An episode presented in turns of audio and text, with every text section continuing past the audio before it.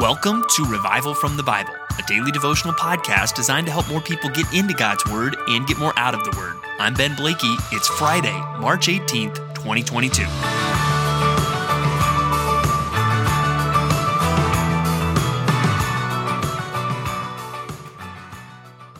Well, who's afraid of the big bad wolf? That's the question asked in the old children's song. And well, as a child, I was. Uh, the big bad wolf and the three little pigs and little red riding hood i saw a version of one of those as a kid and uh, the big bad wolf became a recurring character in my dreams as a child that would scare me well, I don't know what you were scared of as a child. I don't know what the recurring characters in your nightmares were, but thankfully we grow out of those things. But we don't fear the unreasonable things, the monsters of our childhood dreams anymore. But that doesn't mean that there's nothing that scares us as we grow up. I think a lot of grown-ups, they're not scared of the big bad wolf, but they're scared of the big bad tomorrow. They look out at the future and they don't know what's going to happen. They don't know how their needs are going to be met, and it's it's scary. It's horrifying to some people. Well, Jesus is going to teach us how to deal with that today. He is going to teach us oh, that we shouldn't be afraid of the big bad tomorrow, that there's some someone we should trust in and there's something else that we should focus on. So let's look at this account in Luke chapter 12, where today we're looking at verses 22 through 40. Now, a lot of the content of this will be very similar to what we have read in Matthew chapter 6. But remember, we're reading through chronologically, and it seems that this is a topic that Jesus addressed multiple times throughout his ministry. And if you think about it, that's not weird. Uh, a lot of pastors, even now, that would travel today, uh, there, there's some similar sermons that they might give in several places as the people they're with at that time have not heard some of these things before. So Jesus comes back to uh, these very similar themes that we've seen earlier as he starts in verse 22 to his disciples. Therefore, I tell you, do not be anxious about your life, what you will eat, nor about your body, what you will put on. For life is more than food, and the body is more than clothing. Now, he's telling them not to be anxious about their life. And specifically, he highlights worries about food and worries about clothing.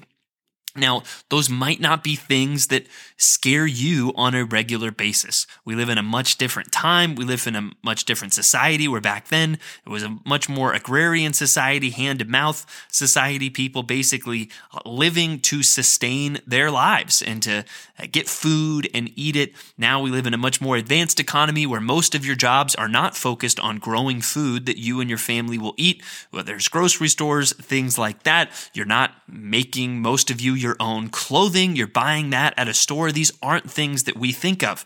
But these were the big concerns then. And that's where people today, though, still worry a lot about finances. Uh, they worry about providing for their futures. It might look a little different, but it looks, in a lot of ways, the heart of it is the same uh, being frightened about the future and what it may bring. Now, Jesus is going to give us a couple strong warnings about why uh, that's not right. And the first really is it doesn't help and it doesn't actually make sense. Uh, he uses examples from nature first to help us show it doesn't make sense. Consider the ravens. They neither sow nor reap, they have neither storehouse nor barn, and yet God feeds them. Consider the birds. They don't have 401ks, they don't have retirement accounts, they don't have equity in a home, yet God feeds them. You know, how much more will He feed you? And also, later he um, talks about the lilies and how they neither toil nor spin, yet how beautiful they are. And here, even as we approach springtime, we are ready to see some of the beauty of nature as it comes to life again. And they didn't do anything to prepare for that. That's God providing. And in the middle, he asks a, a very fair question in verse 25 and which of you by being anxious can add a single hour to his span of life does worry help you actually feel better no, usually worry is actually detrimental to your health. It's not helping you. So we want to freak out about tomorrow. And the first thing Jesus wants to say is, well, that, that doesn't make sense. Uh, and then really the second thing uh, that he rebukes them for is that that's not godly. It's not godly to freak out about the future. I mean, in verse 29 or 28, when he's talking about the grass, which is alive today and tomorrow is thrown into the oven, how much more will he clothe you, O you of little faith? He rebukes them for your faith. And then he uh, calls them out in verse 30 for all the nations of the world seek after these things. You know, eating and drinking and clothing. That's what, as it says in Matthew 6, that's what the Gentiles seek. And your Father knows that you need them. Instead, seek his kingdom, and these things will be added to you. Uh, so there we see God, he, he cares about us. And God is committed to providing for his people. And he's saying, don't worry about all of that. That's what the world does. And so, not only does he remind us that worry doesn't make sense, not only does he uh, remind us that worry isn't helpful and that it's not godly, he gives us something else to focus on. Hey, instead of just focusing on the future and providing for yourself in a frightening future, focus on uh, God's kingdom and, and, and serve that. And look at look how extreme he goes on to say, "Fear not, little flock, for it is your Father's good pleasure to give you the kingdom." Sell your possessions and give to the needy. Provide yourself with money bags that do not grow old, with a treasure in the heavens that does not fail, where no thief approaches and no moth destroys. For where your treasure is, there your heart will be also. So instead of, and again, remember, we just read about the rich fool who hoarded up wealth for himself to say, hey, I'm just going to relax, eat, drink, and be merry.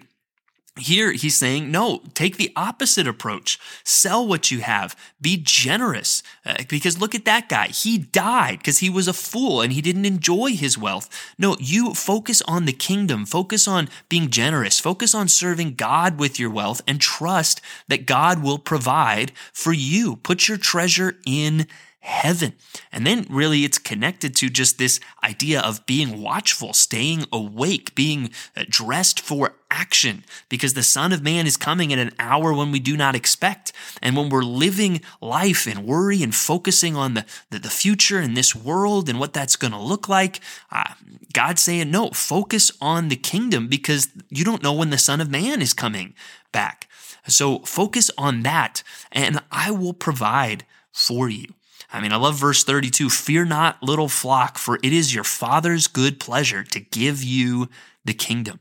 Uh, we've got a kingdom waiting for us. We don't need to worry about uh, the particulars. And that also reminds us this world is not our home. We've got a home that's coming. So let's not spend all our time worrying about this home. Let's focus on our future home. Let's focus on the kingdom of God. Let's focus on serving God. So I hope that helps you as you think through what are the things that you worry about. Well, spend more time concerning yourself with the kingdom of God and trust all those other details God can and God will provide for you. It is His good pleasure to give you the kingdom. Stay focused on Him, serve Him, and He will provide. Stay ready for His return at any moment and make that your focus. So spend some time thinking about that today. Uh, maybe even lift up some of the things you're worried about to God and remind yourself in prayer that He is your Father. He knows that you need these things. Um, and then turn your prayers really to God's kingdom, the advance of the gospel, to your church, to missionaries, to your evangelistic opportunities, to your ministry opportunities. Focus on those things, and God will take care of us. That's the lesson that we see here in Luke chapter 12.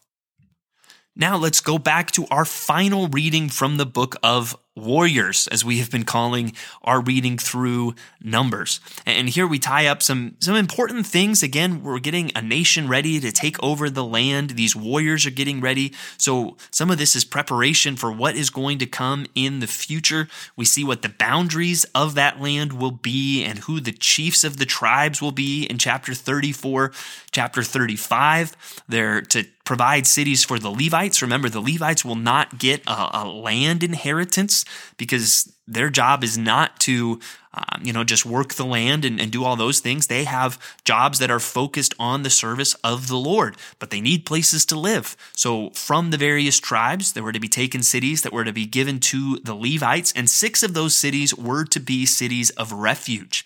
And that where we see even here, there is a distinction made between murder and manslaughter, where for those that were guilty of manslaughter, where it was not intentional, uh, right? Back in those days, there wasn't the justice system and the courts and all these. There was more, you know, families uh, taking care of themselves and you know avenging the loss of somebody you see this idea of the avenger of blood well here uh, if you were guilty of manslaughter you could go to one of these cities of refuge and you were safe there. Uh, but then we see, no, there, there is a distinction between that and murderer, and the murderer shall be put to death. And again, you see there kind of a holdover even from the some of the ideas of Ecclesiastes, verse 34, you shall not defile the land in which you live, in the midst of which I dwell, for I the Lord dwell in the midst of the people of Israel. It's really about holiness. And, and these laws were meant to help that, make the land a clean, undefiled place for the people of God to live. And then chapter 36 take us back to an earlier scene where these daughters, uh, their, their father died and they didn't have an inheritance. Well, now they say, well, if these daughters marry somebody from another tribe, we'll lose that land. And the rule is, well, no, they have to marry within their father's clan. And so we see that. I mean, it might not be something you feel like, oh, that, that changes my world today, but it you can see how important that would be to the nation of Israel as they prepare for the conquest. So that wraps up the book of Numbers. And tomorrow we'll start Deuteronomy, which I think is really one of the, the, the books that is overlooked in the Old Testament. I mean, you know, usually we think of, oh, Genesis, Exodus, and then we lose steam in Leviticus and Numbers. And so a lot of people quit before they ever even get to Deuteronomy. And you're going to see Deuteronomy is such a rich book, really Moses' final sermon before the people are going to cross over into the land. And so Buckle your seatbelts. We're in for a lot of good stuff in the book of Deuteronomy. But as for today, don't worry about tomorrow. Don't be afraid of the future. Uh, trust in God and focus on serving Him and His kingdom. Thanks for digging into God's Word with me today on Revival from the Bible. For more resources, check out revivalfromthebible.com. To learn more about Compass Bible Church Treasure Valley, go to compassbible.tv. The grace of our Lord Jesus Christ be with you.